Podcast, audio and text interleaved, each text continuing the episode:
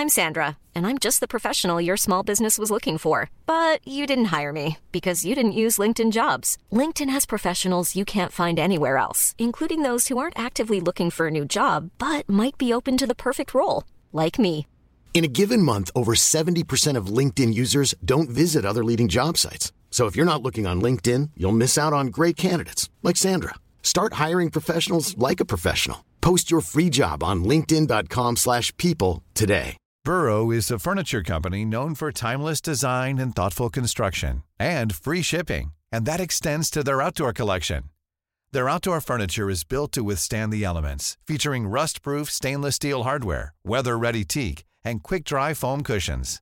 For Memorial Day, get 15% off your Burrow purchase at burrow.com slash ACAST and up to 25% off outdoor. That's up to 25% off outdoor furniture at burrow.com The New Statesman.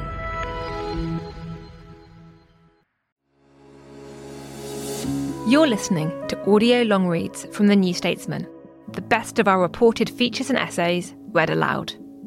In this episode, The Slow, Sad Death of the Print Newspaper, written by Tim de Lisle and read by Rachel Cunliffe.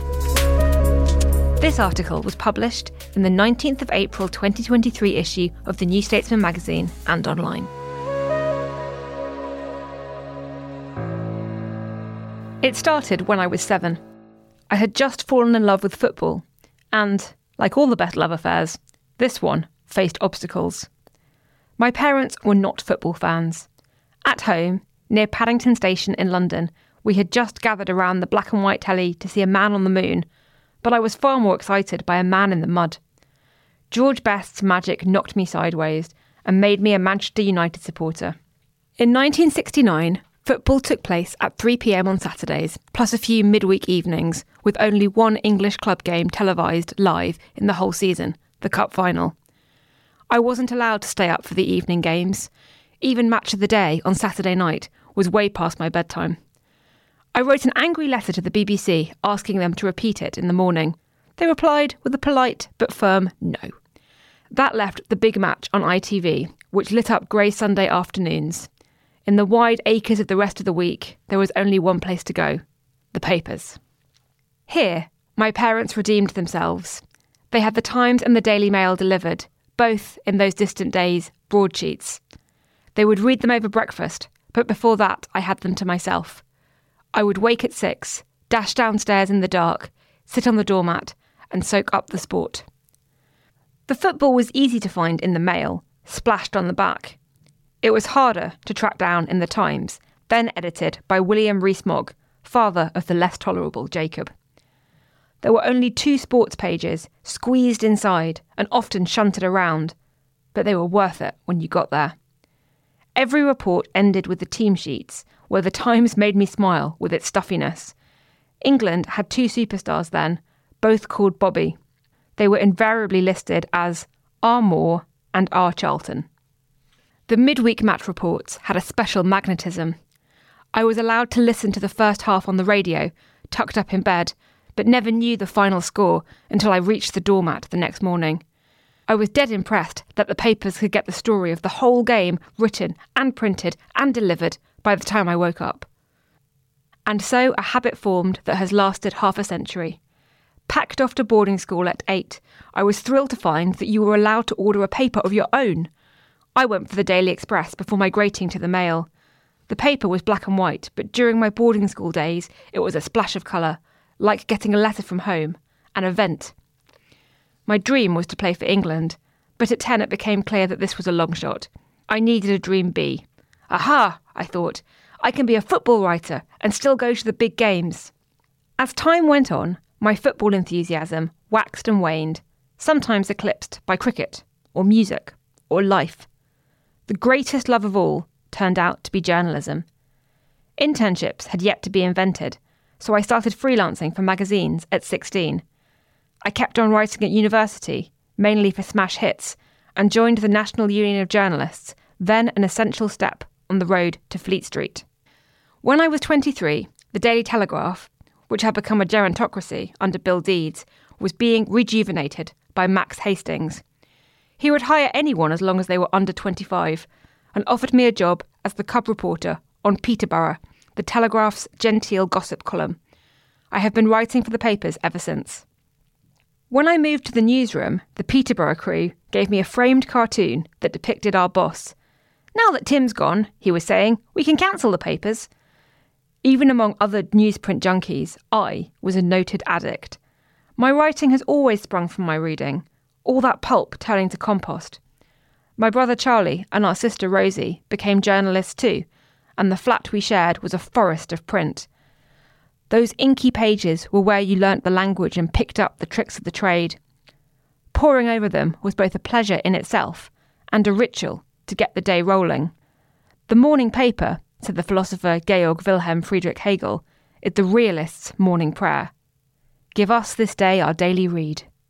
That prayer was being said by half the population. In 1987, Britain's 11 national dailies sold 15 million copies every day. As each copy averaged just over two readers, more people were reading a paper than had ever watched the most popular soap, EastEnders, which reached 30 million in 1986. In 2023, there are 10 national dailies, and their total sales are estimated at 4 million, or 5 million if you count the Metro, which is free. This is an estimate because several papers, including The Telegraph, The Times, The Guardian, and The Sun, no longer publish their sales. Most of the others are in freefall. In the ABC figures for January, more than half the nationals were down 18% year on year. Even the mighty Daily Mail has slid below 800,000. Journalism itself, for all the bad press it gets, is alive and clicking. The news may well be bigger than ever now that Apple has become an aggregator and reaches even more people than the BBC News website. The papers, though, are slipping through our fingers. The Mirror, which sold 5 million copies a day in the mid 60s, is down to 277,550, having lost 17 buyers out of every 18 it had then. To subscribe to a paper is to be part of an endangered species. I still take two papers a day, three on Sundays. Every morning, a dog walker without the dog, I head for the last newsagent left in my corner of North London and chat to him about the football. I pick up The Guardian for the writing and The Times for the sport transformed since Rees-Mogg's time. I devour them over breakfast and enjoy them as much as ever. Even without my subscribers' discount, they are good value compared with a coffee, a pint, or even a paperback. Last autumn, I started teaching journalism at Goldsmiths University of London. On Thursday mornings, I take a feature writing class with five third year undergraduates on the History and Journalism course. They are bright and committed and never ever come in with a paper under their arm nor even the Metro. Once I gently suggested that it might be a good idea to buy a weekend paper and settle down with it. One student, talented enough to have appeared in the Nationals already, looked incredulous. Where, he asked, do you even buy them? The students are working on a 4,000 word feature that forms part of their finals. They are encouraged to find independent experts to interview. For this piece, I talked to three a media correspondent, an academic, and an analyst. Will Turvill is associate editor of the Press Gazette, once a weekly trade mag, now a lively website owned by the same group as the New Statesman. He's boyish, friendly, but blunt. So, Will, is print doomed? For newspapers, yes, I think it is, he says. I'm in an office covering the media, and we don't even take much notice of the print circulation figures. They're in terminal decline now, or at least rapid decline. The newspapers have better stories to tell about how they're doing online or with their apps. I wonder if he still takes a print paper himself. At the weekend, the Times and Sunday Times, but not as often as 10 years ago, he says.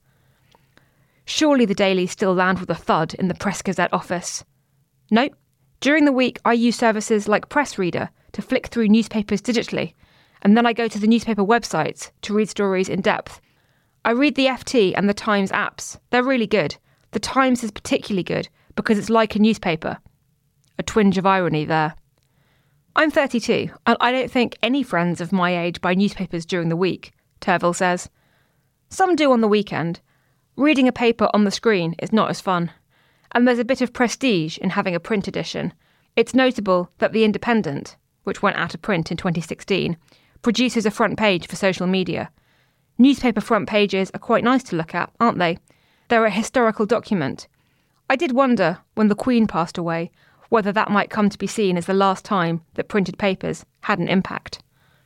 For the view from academe, I consult Professor Rasmus Kleis Nielsen, a 42 year old Dane who runs the Reuters Institute for the Study of Journalism at Oxford. He looms on my laptop with neatly brushed hair and clear headed views. So, Rasmus, are newspapers doomed? I think, first of all, you have to separate it out into two things the newspaper as news organisation and the newspaper as printed edition, he says. It's an infelicity of the English language that the word newspaper covers both, where in other languages there are usually two different terms. Print has been dead for a long time for many people, he continues. Print is still somewhat important for a minority of the population over 65, and it does mean something to those old enough to have grown up with it, the over 45s. But even among the older group, it's a minority. It's a niche medium that serves a small and shrinking audience well. Ouch. Younger people are engaging with digital news, he says, but the way they use it is quite different. Sitting down with a single source of news for 30 minutes is exceedingly rare. Most people use a variety of sources their phone, the radio, email newsletters. Society has changed, and there are fewer men who have no other responsibilities at home. Another ouch. Does Nielsen get a paper himself? I haven't bought a print edition since before the pandemic. The third wise man is Douglas McCabe, CEO and Director of Publishing at Enders Analysis, a media research consultancy. He's an eloquent Scot of 55 who has spent 15 years examining the press. When I started, he says, there were lots of people like me. Banks had newspaper analysts. That would be absurd now. So, Douglas, are newspapers doomed? Yes and no, he says. Of course, print newspapers, as an industrial scale phenomenon, are nearly over. The length of that final runway is the only real debate, and publishers should do what they can to extend it. On the other hand, the idea and existence of the newspaper will not entirely disappear, perhaps ever. The vinyl album is maybe the obvious metaphor. At some point in the future, we will see that print newspapers, and also magazines, are expensive, inconvenient, impractical, beautifully designed, cherished products that do a specific job better than any other manifestation of their content. That job relates to layout, browsing, serendipity. 45 minutes at the kitchen table or on the sofa, coffee in hand. Such a product is an elegant expression of the editor's, and perhaps the proprietor's, vision and curation, an experience that is very hard for a utility designed for smartphone scrolling to recreate.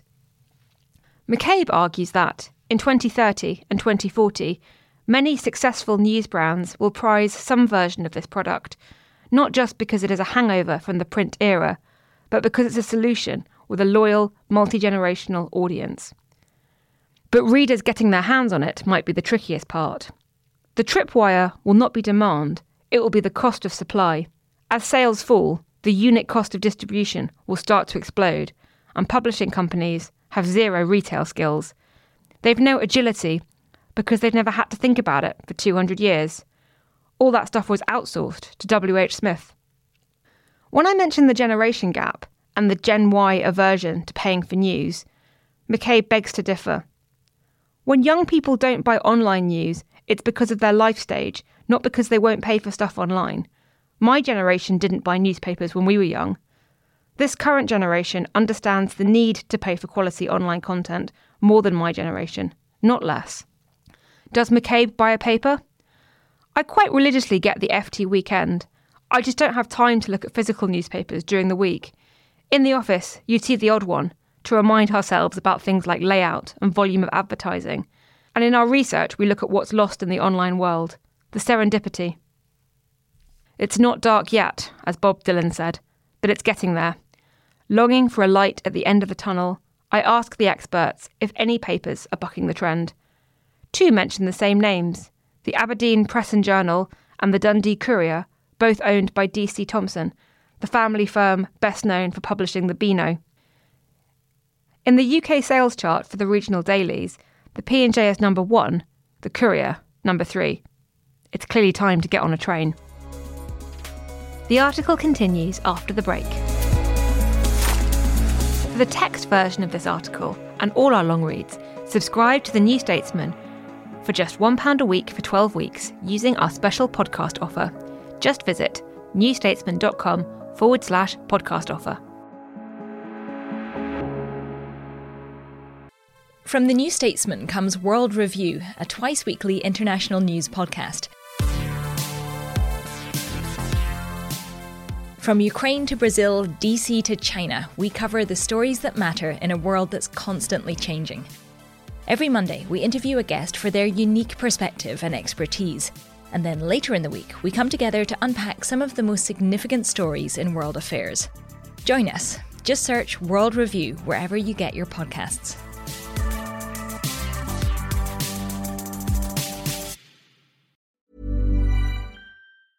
Many of us have those stubborn pounds that seem impossible to lose, no matter how good we eat or how hard we work out. My solution is PlushCare. PlushCare is a leading telehealth provider with doctors who are there for you day and night to partner with you in your weight loss journey. They can prescribe FDA-approved weight loss medications like Wegovy and Zepbound for those who qualify. Plus, they accept most insurance plans. To get started, visit plushcare.com slash weight loss. That's plushcare.com slash weight loss. There's never been a faster or easier way to start your weight loss journey than with PlushCare. PlushCare accepts most insurance plans and gives you online access to board-certified physicians who can prescribe FDA-approved weight loss medications like Wegovy and Zepbound for those who qualify. Take charge of your health and speak with a board-certified physician about a weight loss plan that's right for you. Get started today at plushcare.com slash weight loss. That's plushcare.com slash weight loss. Plushcare.com slash weight loss. Everyone knows therapy is great for solving problems, but getting therapy has its own problems too, like finding the right therapist, fitting into their schedule, and of course, the cost. Well, BetterHelp can solve those problems. It's totally online and built around your schedule. It's surprisingly affordable too. Connect with a credentialed therapist by phone, video, or online chat all from the comfort of your home. Visit betterhelp.com to learn more and save 10% on your first month. That's BetterHelp H E L P. Hey, it's Ryan Reynolds, and I'm here with Keith, co star of my upcoming film, If, only in theaters, May 17th. Do you want to tell people the big news? All right, I'll do it. Sign up now and you'll get unlimited for $15 a month in six months of Paramount Plus Essential Plan on us. Mintmobile.com slash switch. Upfront payment of $45 equivalent to $15 per month. Unlimited over 40 gigabytes per month. Face lower speeds. Videos at 480p. Active Mint customers by 531.24 get six months of Paramount Plus Essential Plan. Auto renews after six months. Offer ends May 31st, 2024. Separate Paramount Plus registration required. Terms and conditions apply if rated PG.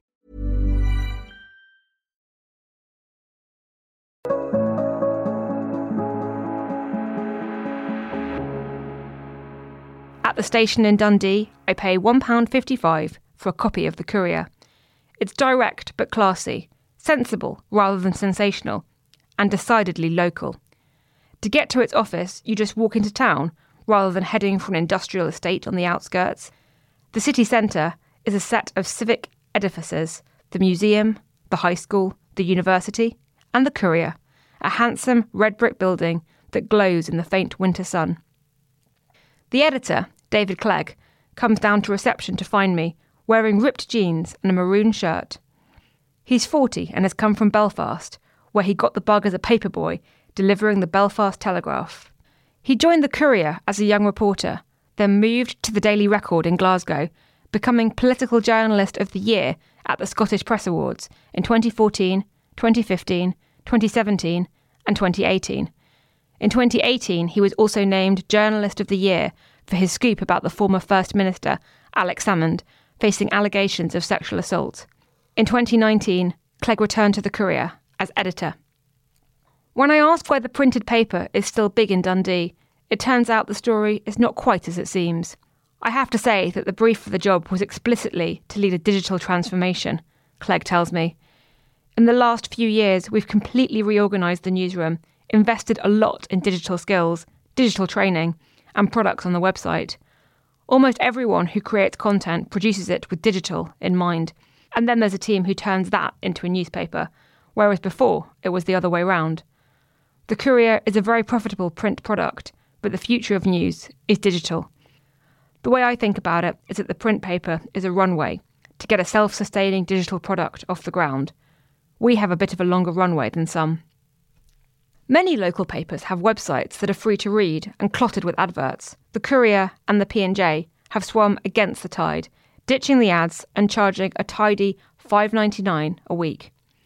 We've hit 25,000 digital subscribers for the two papers together, Clegg says, and some of them pay extra for the e-paper. He talks me through today's Courier, which has separate editions for Fife and Perth, even though they're only 20 miles away. The Splash is an interview with a 12 year old girl from Fife who is speaking about being bullied, prompted by a Courier campaign. That's brave, I say. Very. The obituaries are further forward than in most papers, national politics further back. I'm interested in what people will pay for, which is in general higher quality stuff, like court reports, he says. We're back in every court on our patch. Clegg uses the web, with its limitless space, to provide extra services, like posting school menus.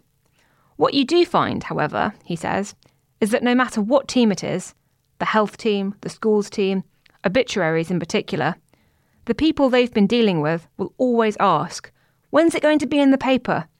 That still has a level of cachet.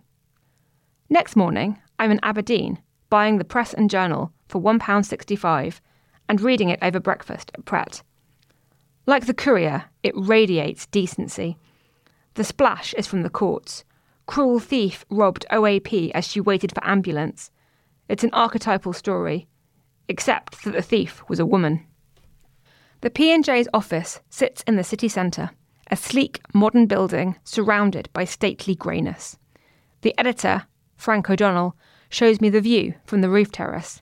That, he says with a laugh, pointing at the council next door, is the second biggest granite building in the world. The P&J has a few superlatives of its own. As well as being the best-selling regional daily in Britain, it's also the oldest. Founded in 1748, it had just celebrated its 275th birthday and its first win as Newspaper of the Year at the Scottish Press Awards. O'Donnell, a youthful 52, grew up in Edinburgh, and he too was a paperboy, delivering the Scotsman and the evening news. His parents didn't take a newspaper, but a friend's parents did the crossword and opened the paper out, and it got me interested, he says. A football writer at first, then a general reporter, he went all the way from delivering the Scotsman to editing it.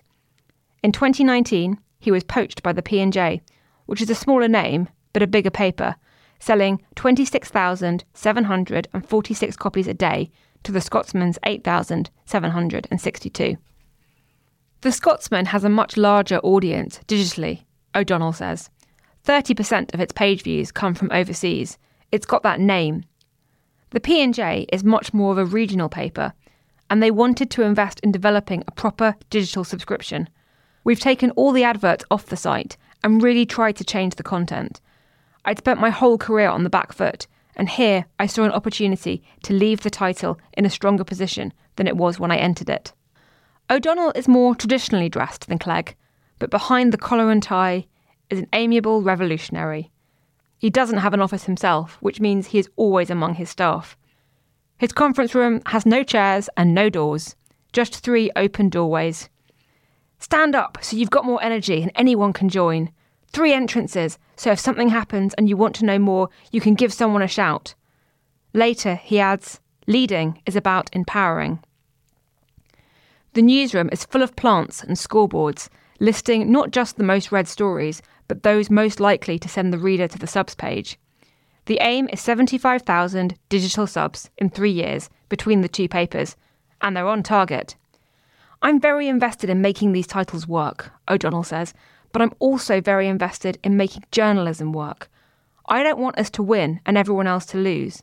If we can provide a path for other titles to follow, that's very powerful. The editors I've known have included the good, the bad, the ugly, and the barely there. I leave Scotland feeling that Clegg and O'Donnell are two of the best, both genial and effective, and each employing over a hundred journalists, while so many local papers are dying the death of a thousand cuts. Reports of the newspaper's death can be exaggerated. Its fans cling to the hope that it might, as McCabe suggests, be like the vinyl album, now back from oblivion and outselling the CD. Or better still, like the cinema, which plummeted from 1.65 billion tickets sold in the UK in 1946 to just 54 million in 1984, then bounced back to a steady 150 to 170 million before the pandemic. Print still spells prestige, as Turvill says. You never hear anyone saying that they want to see their name online. The front page may have fewer readers than the home page, but it has more impact. When the papers land on Twitter around 10 pm, they make waves, and print remains memorable, finishable, keepable. It's not easy to frame a homepage. On my shelves is Tom Wolfe's book, The Painted Word, from 1975, which opens with a quote from Marshall McLuhan, the media guru. People don't read the Sunday New York Times, McLuhan said. They slip into it like a warm bath. Does anyone treat nytimes.com, admirable though it is, as a warm bath? I remember reading once that the average visit to the site was half a minute, whereas the average time spent with the print edition was half an hour. The paper is something to settle down with. You feel free, released from the clammy embrace of the algorithm. You linger over the letters and the obits, each one a bite sized biography. You get past the cacophony of politics to read about real life, from families to food. It's better for your mental health, your general knowledge, your membership of the human race. I wish the papers, which know how to get a message across, would say all this. I wish they would blow on the more uplifting notes of their own trumpet. I wish they would show that most of what they do, from the war reporting to the books pages, is a public service. If you can convince the reader of this, as The Guardian has with its skillful use of the begging bowl, you can transform your balance sheet. The best way of making money out of news, by miles, says McCabe, is to look your readers in the eye and say, if you value this, pay for it. The web will always win on some fronts immediacy, interactivity, international reach. But print wins on cool, calm collectability. It's curated and considered and far easier on the eye. It has charm. As the pop star Katy Perry put it in an unexpected tweet, one of my favourite sounds ever is the sound of a crisp new newspaper being read over breakfast for an hour or so. The popping out of it, the folding, the scribbling on the crossword. I hope it never goes out of fashion in our digital world. It's too romantic. Nine days after I get home from Aberdeen, there's a news story on the BBC site. 300 jobs to go at publisher DC Thomson, it says. The editor in chief of the Press and Journal, Frank O'Donnell, has been told his job is at risk. I've seen a few good bosses given the boot, but this is ridiculous. Three weeks later, O'Donnell leaves. I will forever have great memories of the team and what we achieved, he says on Twitter. I arrived with the ambition of finding a blueprint for sustainable digital journalism in the UK. I leave with more than 28,000 paying digital subscribers across our two main websites and the P&J as Scottish Newspaper of the Year. He isn't able to comment beyond that for obvious reasons. My mind goes back to the final question I asked him when we met Will the P&J reach 300 years in print? O'Donnell paused and smiled and rolled his head from side to side. I like to think so, he said eventually. It'll see me out, anyway. The Slow, Sad Death of the Print Newspaper was written by Tim de Lisle and read by me, Rachel Cunliffe. If you enjoyed this episode, have a listen to The Battle for the Soul of English Cricket by Emma John, which is linked in the show notes. This has been audio long reads from The New Statesman. This episode was produced by May Robson. The features editor was Melissa Deans, and the executive producer was Chris Stone. If you enjoyed this podcast, please make sure to like, subscribe, and rate the show.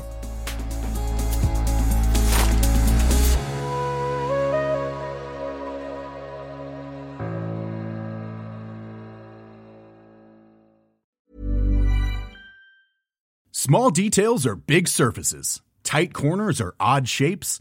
Flat, rounded, textured, or tall? Whatever your next project, there's a spray paint pattern that's just right. Because Rust-Oleum Custom Spray 5 in 1 gives you control with five different spray patterns. So you can tackle nooks, crannies, edges, and curves without worrying about drips, runs, uneven coverage, or anything else. Custom Spray 5 in 1. Only from Rust Hello, Freddie here. I want to tell you about a new way you can support the New Statesman's independent journalism. Every morning I send out Morning Call, our daily newsletter covering everything you need to know about British politics. It's free to sign up, plus for just £3 a month, you'll get a recommended daily piece of ours sent to you in full, plus exclusive polling analysis from Ben Walker, a weekly update from Will Dunn, and our featured piece on Sundays. If you enjoy this podcast, you'll love Morning Call. Head to morningcall.substack.com and subscribe now.